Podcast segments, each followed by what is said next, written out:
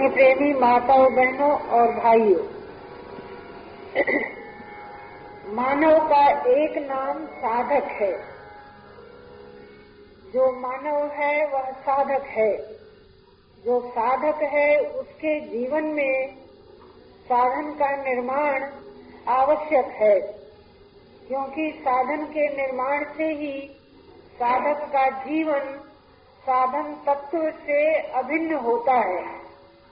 और साधन तत्व से अभिन्न होकर ही वह साध्य को पाता है। इस दृष्टि से हम सभी भाई बहनों के जीवन में साधन निर्माण का प्रोग्राम सबसे पहला प्रोग्राम होना चाहिए।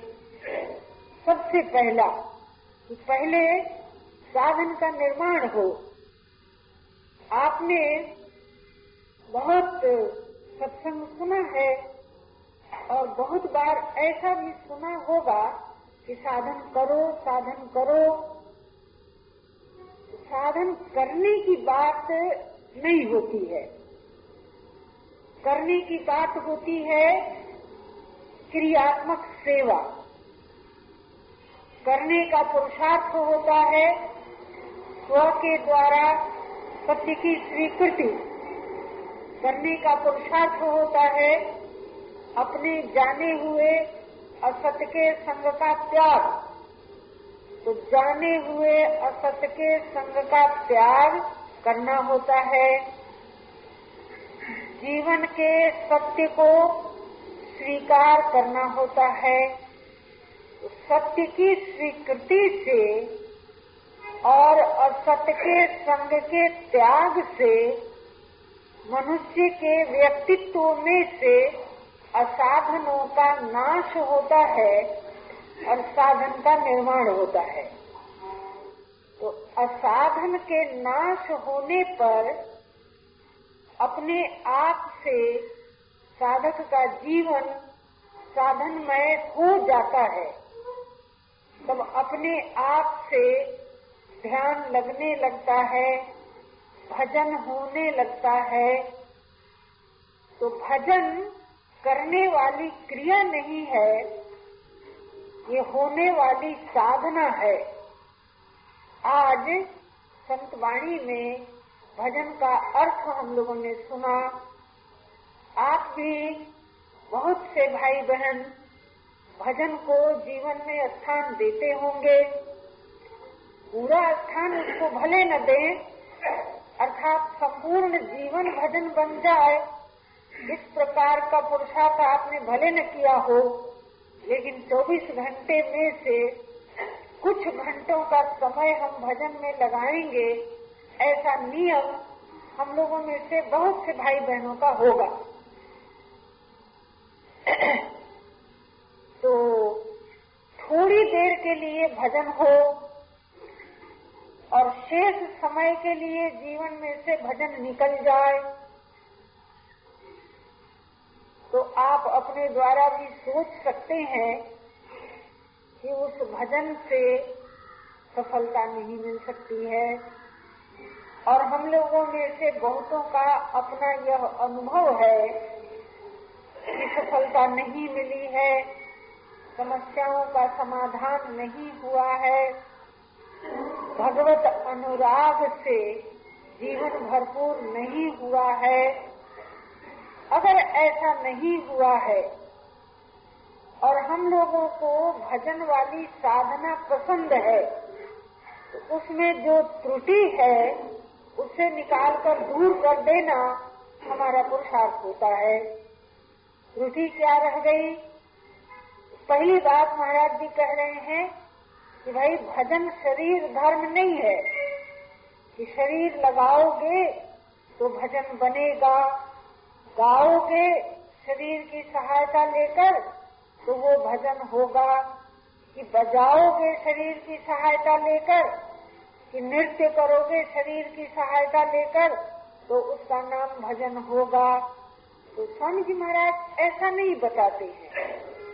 एक बार उन्होंने ऐसे कहा था कि जो काम हाथ पाँव से किया जा सकता है मुख से बोलकर जो कुछ किया जा सकता है, अर्थात शरीरों की सहायता से जो कुछ किया जा सकता है, वह तो यंत्रों की सहायता से भी हो सकता है। जी? तो फिर तो भजन का फल यंत्र को भी मिलना चाहिए। तो उसको क्या फल हो सकता है? जिसमें चेतना नहीं है। जिसमें हृदयशीलता नहीं है, जिसमें प्रेम के आदान प्रदान की सामर्थ्य नहीं है तो उससे भजन का क्या अर्थ निकलेगा, क्या सार्थकता होगी? इसलिए जो ईश्वर विश्वासी जन हैं और आस्तिकवाद की दृष्टि से जिन्होंने साधना का आरंभ किया है, उन सभी भाई बहनों की सहायता के लिए महाराज जी, मौलिक बात हम लोगों के सामने रख रहे हैं और कह रहे हैं कि भाई विचार करके देखिए, भजन शरीर धर्म नहीं है।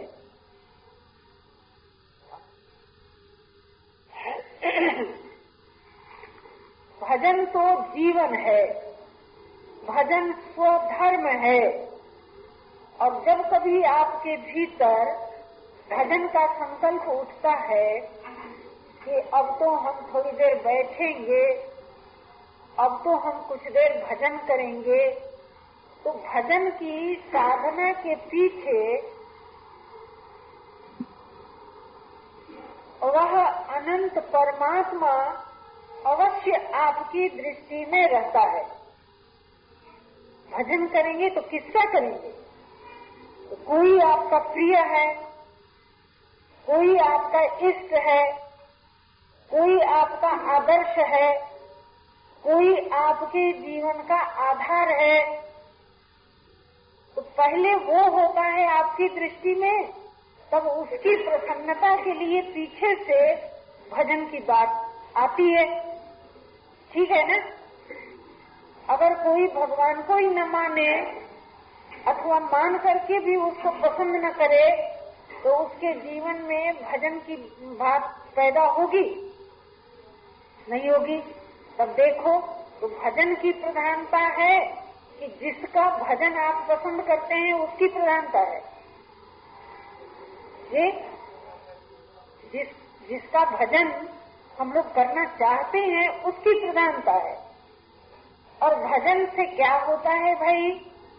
तो भजनानंदी भजन को इसलिए पसंद करते हैं, कि उस भजन से परमात्मा को आनंद आता है।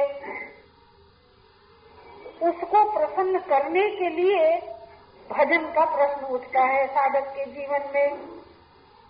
इस दृष्टि से बहुत शांति पूर्वक आप अपने भीतर खोज ढूंढ करके देखिएगा तो महाराज जी जो कह रहे हैं वह बिल्कुल सार्वभौम सत्य है। संसार के सभी प्रकार के ईश्वरवादी। हिंदू भी ईश्वरवादी है, मुसलमान भी ईश्वरवादी है, ईसाई भी ईश्वरवादी है, और भी ईश्वरवादी होंगे कि जिनको हम लोग जानते नहीं हैं।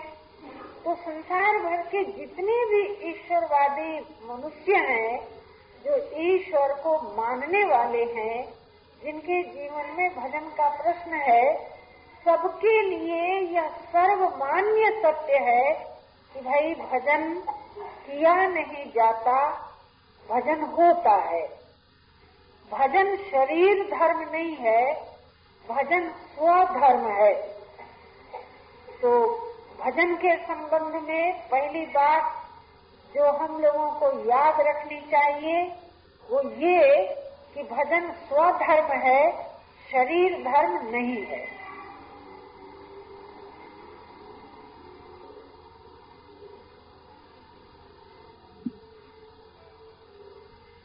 अब किसी किसी भाई बहन के सामने भगवत भक्तों का चरित्र आ सकता है।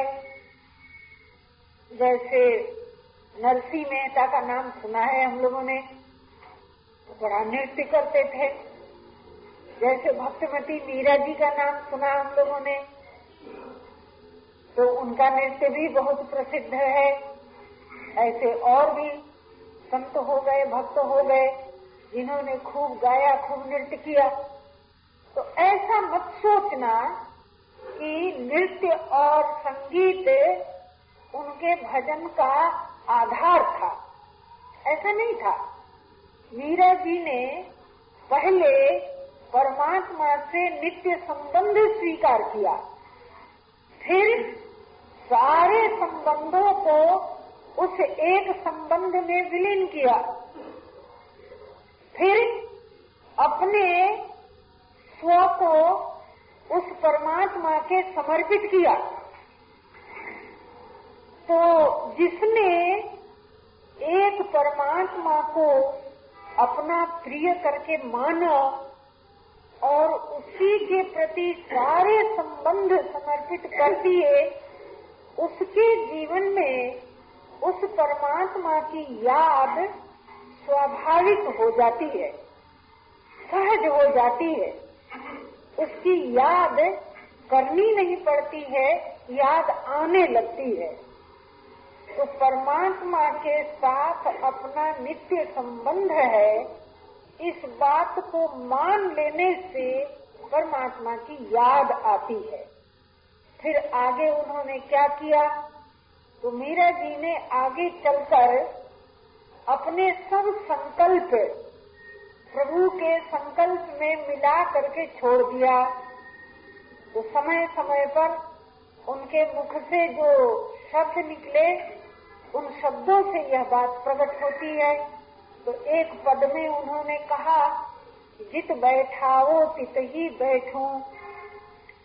जो देवो सो खाऊं जा रंग राचे आप सांवरिया ताही में रंग जाऊँ।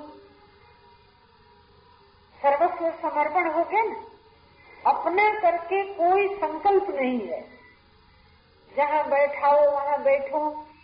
जो देवो सो खाऊं। एक जगह ऐसा भी है बेचे तो बिक जाऊँ। एक पद में ये भी पंक्ति आई है। बेचे तो बिक जाऊँ। जा रंग राचे आप सांवरिया ताही में रंग जाऊँ। अब ये उनका सर्व संकल्पों का त्याग। भगवत संकल्प पर अपने को न्यौछावर कर देना। जन्म जन्म की मीरा दासी तुम बिन मेरो और कृपा रावरी कीजिए ऐसे अच्छे अच्छे शब्द हैं, ऐसी अच्छी अभिव्यक्तियाँ हैं कि जिनसे साधना के पथ में चलने वाले जो ईश्वर विश्वासी साधक हैं, उनको पता चलता है कि सचमुच जिन्होंने ईश्वर का भजन किया, उनके मूल में क्या बात थी? तो मूल में पहली बात थी परमात्मा के साथ आत्मीय संबंध की स्वीकृति। दूसरी बात थी, अपने सहित सब कुछ उनके समर्पित कर देना। और तीसरी बात थी कि उनकी प्रसन्नता पर अपने को छोड़ देना। उनकी प्रसन्नता के लिए अपने को छोड़ देना, यह भजन का आधार है। और जो अपनी प्रसन्नता के लिए परमात्मा को मानता है, वो भजन नहीं कर सकता। अपनी खुशी के लिए जो परमात्मा को मानेगा, वो भजन नहीं कर सकता। वह तो अपनी कामनाओं को विविध रूप से सुंदर सुंदर ढंग से परमात्मा के सामने प्रकट करता रहेगा। उसके द्वारा भजन नहीं होता है। तो भजन होता है किसके द्वारा? जिसको परमात्मा की प्रसन्नता के अतिरिक्त अपने लिए कुछ नहीं चाहिए। उसके द्वारा भजन होता है। तो मेरा कुछ नहीं है, सब कुछ तुम्हारा है। और तुम्हारा मुझ पर सब प्रकार का अधिकार है। जित बैठाओ, तित ही बैठू। इसका अर्थ क्या है? कि मुझ पर तुम्हारा अधिकार है। सजन सुधी क्यों जानो, ज्यो लीजिए तुम बिनु मेरो और न को कृपा रावरी कीजे। तुम्हारे बिना और कोई मेरा है नहीं। और तुम जैसे चाहो वैसे रखो हमें। सजन सुधी ज्यो जानो, ज्यो लीजे। जैसे तुमको पसंद आए, ऐसे मुझको रखो। ऐसे मेरी सुधी लो तुम्हारे अतिरिक्त मेरा और कोई है नहीं। इसलिए प्यारे कृपा करो। तो ऐसा एक सर्वस्व समर्पण का भाव पहले आता है। साधक अपनी सब कामनाओं, सब वासनाओं का त्याग करके केवल प्रभु की प्रसन्नता के लिए अपने को उनके समर्पित कर देता है, अपने पर उनका पूरा अधिकार मान लेता है तो इस सत्य की स्वीकृति से उसके जीवन में परमात्मा के प्रति जो प्रियता उपजती है, उसका नाम भजन है। तो पहले सत्संग हुआ, अर्थात सत्य की स्वीकृति हुई। फिर क्या हुआ? उस सत्य की स्वीकृति से सब असत का संग छूट गया। सब असाधनों का नाश हो गया। फिर क्या हुआ कि उस प्यारे की, उस शरण्य की, उस जीवन के आधार की याद आने लगी। तो जैसे जैसे उनकी याद आती है वैसे वैसे उस याद को प्रकाशित करने के लिए विविध प्रकार के शब्द बनते जा रहे हैं, पद बनते जा रहे हैं, नृत्य होता जा रहा है, बाजा बजता जा रहा है।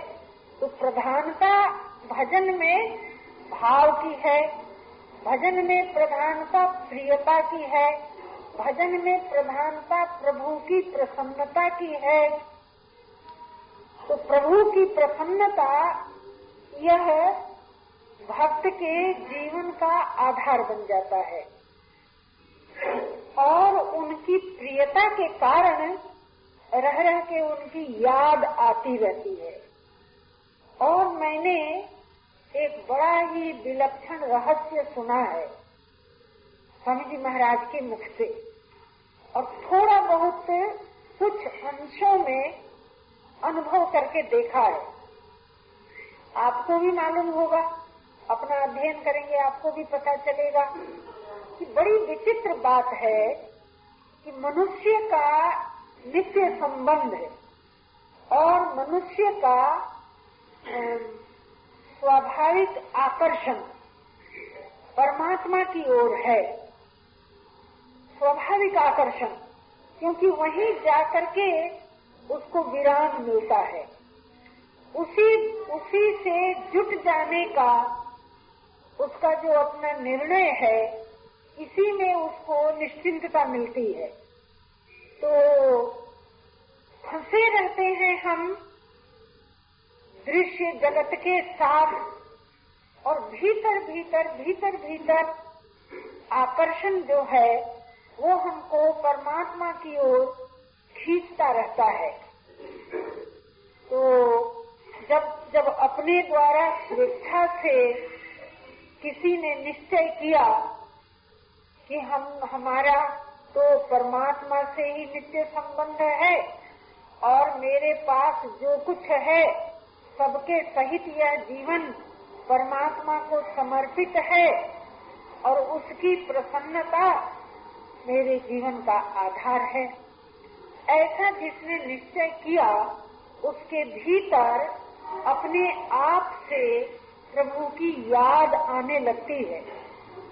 और वो याद इतनी जोरदार होती है और इतनी मीठी होती है और सब प्रकार के अभाव को पूरी करने वाली वो याद होती है कि परमात्मा की याद आने मात्र से संसार की विस्मृति हो जाती है। इतनी बढ़िया बात है कि मैं क्या बताऊँ?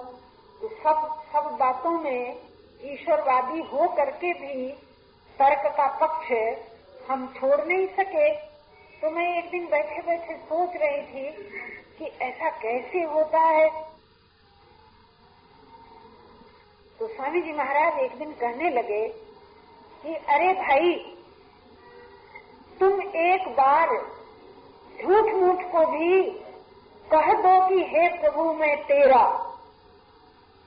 तो तुम्हारी झूठी बात को भी सच्ची करने के लिए वो इतने तत्पर रहते हैं कि देवकी जी, वो पकड़ लेंगे तो फिर तुम छुटाना चाहो तो नहीं छोड़ेंगे। और उदाहरण देकर कहने लगे कि हाथी को गन्ना बहुत पसंद है। मीठा रस होता है ना? तो हाथी उसको खाता है बहुत पसंद से। तो कहने लगे कि हाथी को गन्ना पकड़ा देना आसान है, लेकिन पकड़ा देने के बाद उसके मुख में से निकालना संभव नहीं है। वो बड़ा बलवान है पशु, और उसको बहुत पसंद है गन्ना, और इतना बड़ा मुँह खोल के उसने एक बार गन्ने को लिया चिबाने के लिए, उसका मीठा रस चखने के लिए तो तुम्हारी हिम्मत है कि उसके मुख में से गन्ना निकाल लो? तो ऐसे ही होता है। मनुष्य अपनी ओर से अनेक प्रकार की असाधनों की विकृति को लेकर के, जन्म जन्मांतर के लोभ, मोह, काम, क्रोध का परिणाम लेकर के थका हुआ, भव ताप से तपा हुआ, दुनिया की प्रतिकूलताओं से जर्जर होकर के याद करता है। हे सर्व समर्थ मैं तुम्हारी शरण हूँ। हे दीन बंधु, अब मुझे संभालो। हे पतित पावन, मैं तुम्हारी शरण हूँ। तो जैसा भी जिसको अच्छा लगता है, वो पुकारता है। तो देखिए, उसके भीतर जो प्रभु की याद आई तो वो याद बहुत ही दुर्बल होती है। क्षीण होती है, संसार के चिंतन से दूषित होती है। अनेक प्रकार के विकारों से घिर जाने से कमज़ोर होती है। तो मनुष्य की ओर से जो भाव उठता है, जो स्मृति जगती है, प्यारे की जो याद आती है, वह तो बहुत ही कमज़ोर और दुर्बल होती है शुरू में। लेकिन एक बार अगर आपके भीतर से ये बात निकली तो मुख से कहो चाहे मत कहो। खाली अंतर में, अपने हारे हुए क्षणों में आपने याद किया कि अब क्या करें। अब तो सब प्रकार से संसार के लोभ में, मोह में फंस करके मैंने तो अपनी अपनी दुर्गति कर ली है। तो याद आ गया। कि अच्छा हमने तो अपने को फंसा लिया, लेकिन मेरा बनाने वाला बड़ा समर्थ है। संतों से सुना है कि वह शरणागत बत्सल है। भक्तों से सुना है कि वह अधम उदाहरण है। ऐसा सोच करके भीतर भीतर आपने याद किया। कि हे समर्थ हे करुणा सागर, मैंने अपने को बर्बाद किया, अब आप मेरी रक्षा करें। अब आपकी कृपा हो जाए तो मेरा कल्याण हो जाए। तो मुख से कहने की बात नहीं है। न रहा जाए तो भले कहो। लेकिन कहना कोई ज़रूरी नहीं है। भीतर में ये आवश्यकता आपकी उत्पन्न हुई नहीं। कि परमात्मा जल्दी से पकड़ लेते हैं कि कहीं ये फिर भटक न जाए, छूट न जाए तो एक बार भी भीतर से करार निकली तो वे करुणा सावर पकड़ लेते हैं। तो स्वामी जी महाराज के पास विविध प्रकार के साधक लोग आते और अपने भीतर भीतर में जो भरा हुआ होता सुई निकालते तो आपस में एक दूसरे से असंतुष्ट होकर के और छोटी मोटी बातों की चर्चा स्वामी जी महाराज के पास करने लग जाते तो हमारी तो आदत थी समय का हिसाब करके काम करना। घंटी पर सो, घंटी लगने पर उठो, घंटी लगे तो काम करो, घड़ी देखकर चलो।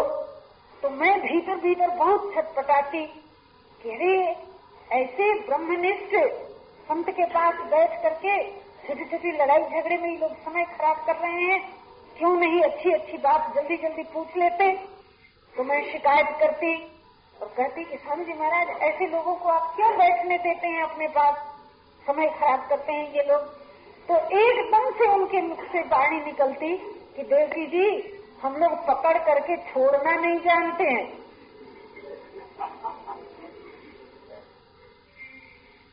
बड़ा आश्वासन है इसमें। पकड़ करके छोड़ना नहीं जानते हैं। अरे भाई जो बहुत बीमार है, उसी को तो सेवा की ज़्यादा ज़रूरत है। एक बार दो सज्जन आए, मुझको तो कुछ पता नहीं था कौन लोग हैं, कहाँ से आए हैं। ट्रेन में फ़र्स्ट क्लास में स्वामी जी महाराज के साथ में बैठी थी, और भी लोग बैठे थे। चर्चा चल रही थी, दो जने आए तो पूरा कंपार्टमेंट अजीब तरह की दुर्गंधी से भर गया। वो शराब की दुर्गंधी थी, सो तो मैं पहचानती भी नहीं थी कि वो कैसी होती है। लेकिन हमारा जी घबराया भीतर से कि बाबा, ये क्या हो रहा है? कैसे ऐसा हो गया? जब वे लोग चले गए तो हमने महाराज जी को बताया महाराज, कैसा लग रहा है? कैसा कंपार्टमेंट सारा दुर्गंधी से भर गया? तो स्वामी महाराज हंसने लगे। फिर उसके बाद बात मालूम हुई मुझे। तो मैं कहने लगी कि ऐसा आप क्यों करते हैं? ऐसे बैठा लेते हैं गोदी में। फिर सुनते हैं, ऐसा करते हैं। तो कहे कि देवकी जी, जो बहुत बीमार है, उसको बहुत सेवा चाहिए। जो बहुत भटका हुआ है, उसको बहुत ध्यान देना पड़ेगा। तो संत और भगवंत, ऐसी कृपा करने वाले होते उनकी जो पकड़ होती है, वो बहुत जोरदार होती है। उनकी ओर से हमारे लिए जो आकर्षण है, वो हमारी भावना से असंख्य असंख्य गुना अधिक जोरदार है।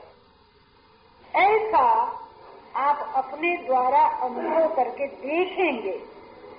इसलिए भजन तो ईश्वर विश्वासी के जीवन में आरंभ हो जाता है उसी क्षण में, जिस क्षण में उसने महामहिम प्रभु की शरणागति को स्वीकार किया, उनको अपना माना और सब संबंध, सब विश्वास उसमें विलीन किया।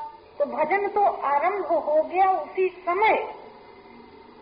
लेकिन जो प्रभु के नित्य संबंध की स्वीकृति से भजन आरंभ हुआ वो भजन कभी खत्म नहीं होता है। कब तक चलता है? जब तक कि साधक को प्रेम के धातु में परिवर्तित करके उसके अहम को उस प्रेम स्वरूप में विलीन नहीं करा देता, तब तक वह भजन कभी रुकता नहीं है। इसलिए वो शरीर धर्म हो ही नहीं सकता। शरीरों के माध्यम से जो भजन हम लोग आरंभ करते हैं, वो अखंड नहीं रहता है। एक घंटा का प्रोग्राम बनाओ, चौबीस घंटे का अखंड कीर्तन का प्रोग्राम बनाओ। और जिस साल बहुत हल्ला हुआ था कि नौ ग्रह इकट्ठे हो गए हैं, आकाश में और बड़ा भारी धरती पर अनर्थ होगा, उस साल पूरे पूरे वर्ष भर के लिए कीर्तन का अखंड प्रोग्राम लोगों ने किया था। और उस प्रोग्राम में मैं भी शामिल हुई थी। सत्संग के क्रम में चलते चलते हम लोग वहाँ पहुँच गए थे। तो चौबीस घंटे हो रहा है, चल रहा है, चल रहा है। कब से चल रहा है, कब तक चलेगा? तो वो संबत से शुरू होने के समय चला था और वो संबत पूरा होने तक चलेगा। तो पूरा होने तक चलने के बाद भी खत्म तो हो गया। जी? हो गया ना? तो भजन ऐसा नहीं है कि आरंभ हो जाए और खत्म हो जाए। वो खत्म नहीं होता है। जिन्होंने नित्य संबंध की स्वीकृति से साधन का निर्माण किया है, अर्थात जिनके भीतर अपने शरण्य की, अपने प्यारे की स्मृति जागृत हो गई तो भजन आरंभ हो गया। और उस स्मृति में प्रियता बढ़ती चली गई तो भजन सजीव होता चला गया। तो उनका जीवन कैसा होता है? तो महाराज जी ने उदाहरण दिया और ये बताया कि देखो, भजन है प्रियता। तो प्रियता जो होती है और परमात्मा के प्रति जो प्रियता होती है, वह उत्तरोत्तर बढ़ती चली जाती है, बढ़ती चली जाती है, घटती नहीं है, क्योंकि उसमें भोग प्रवृत्ति शामिल नहीं है। तो जहाँ भोग प्रवृत्ति होती है, वहाँ प्रियता घटती जाती है। और जहाँ केवल केवल शुद्ध प्रेम का ही प्रश्न है, किसी प्रकार का भोग उसमें शामिल नहीं है तो वो प्रियता बढ़ती चली जाती है। तो आपके भीतर से प्यास बढ़ रही है। प्यारे से कब मिलेंगे। उनको कैसे कैसे अच्छा लगेगा? उनको क्या क्या प्रिय लगेगा? तो आपकी ओर से बढ़ रही है और उनकी ओर से बरस रही है।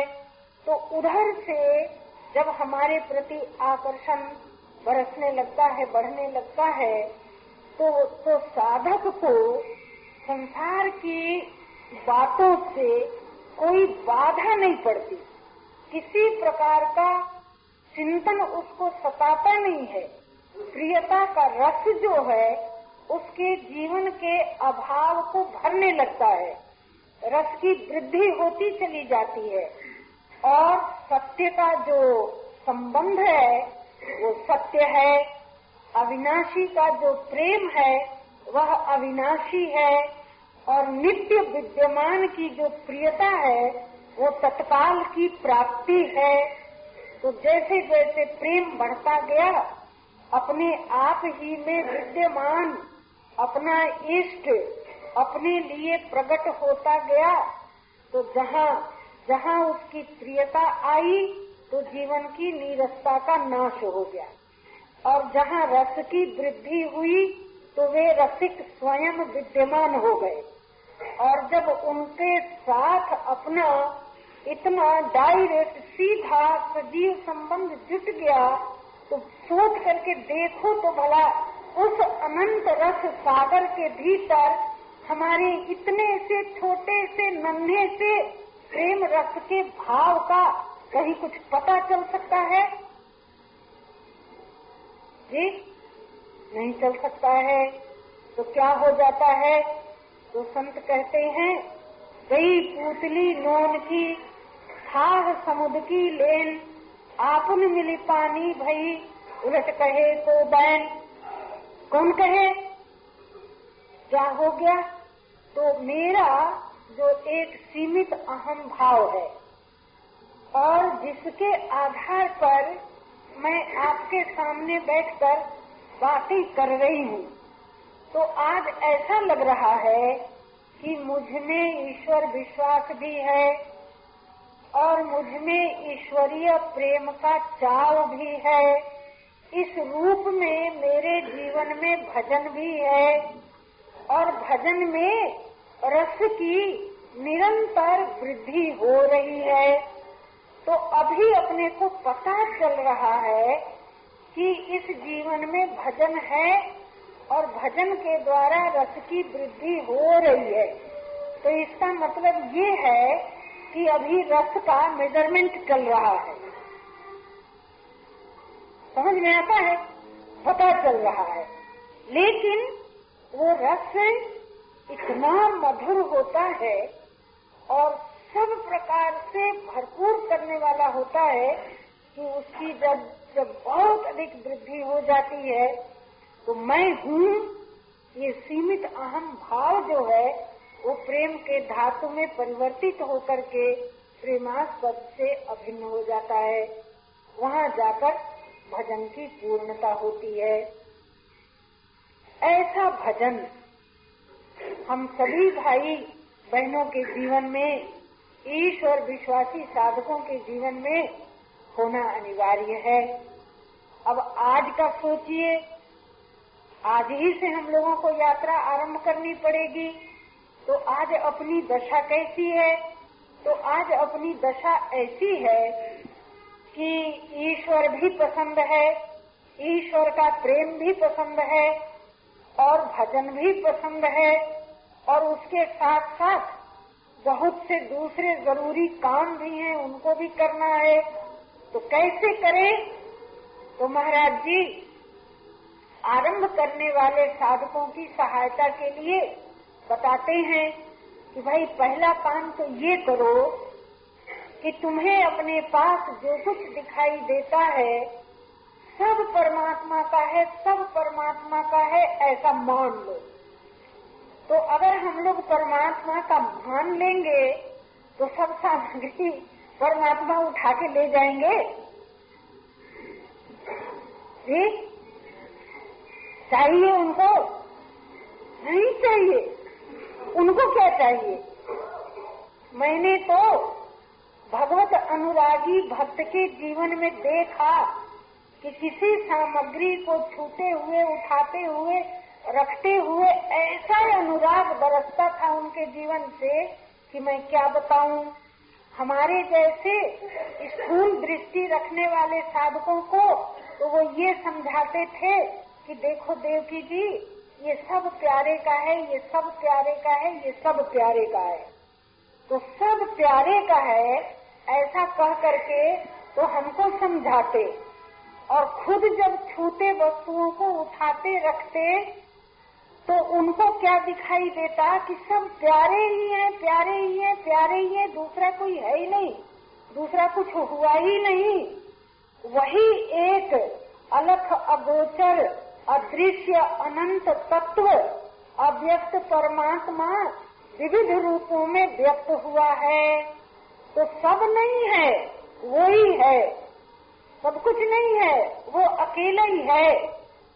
तो जहाँ जित देखो, जित तू ही तू।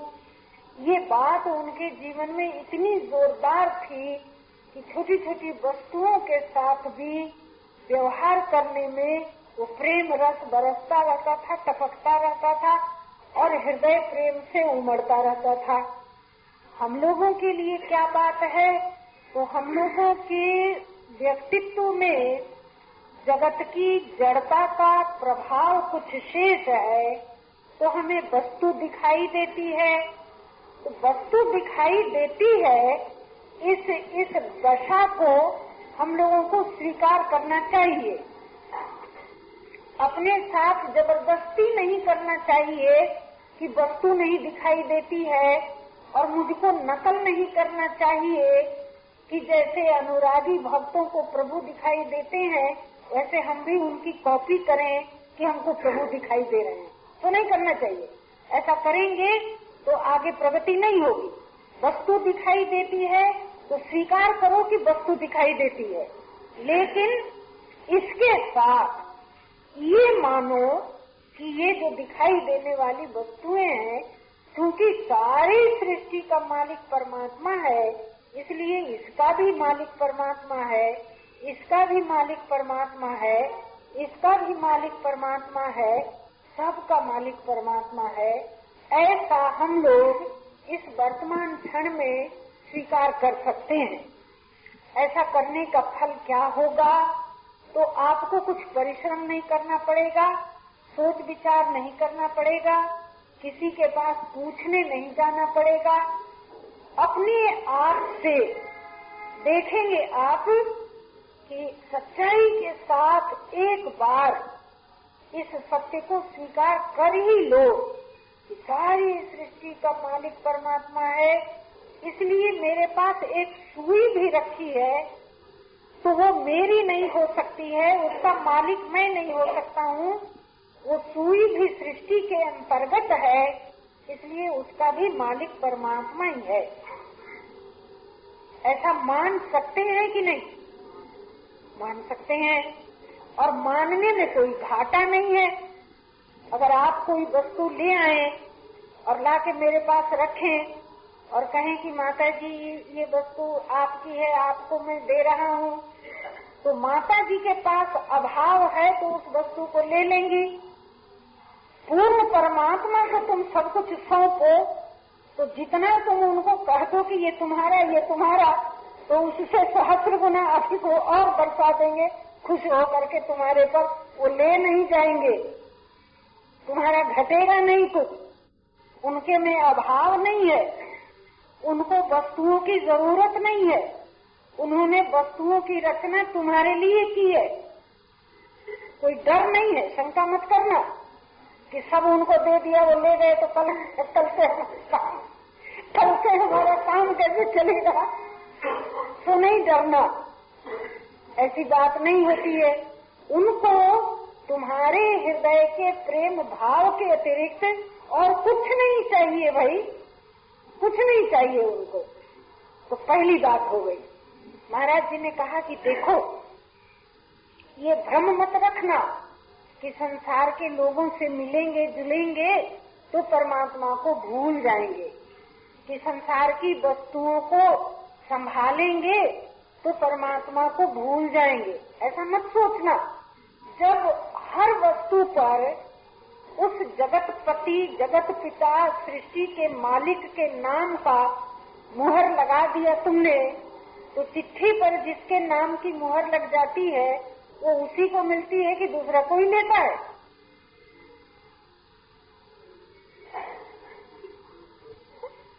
तो प्यारे के नाम की मुहर लगाओ।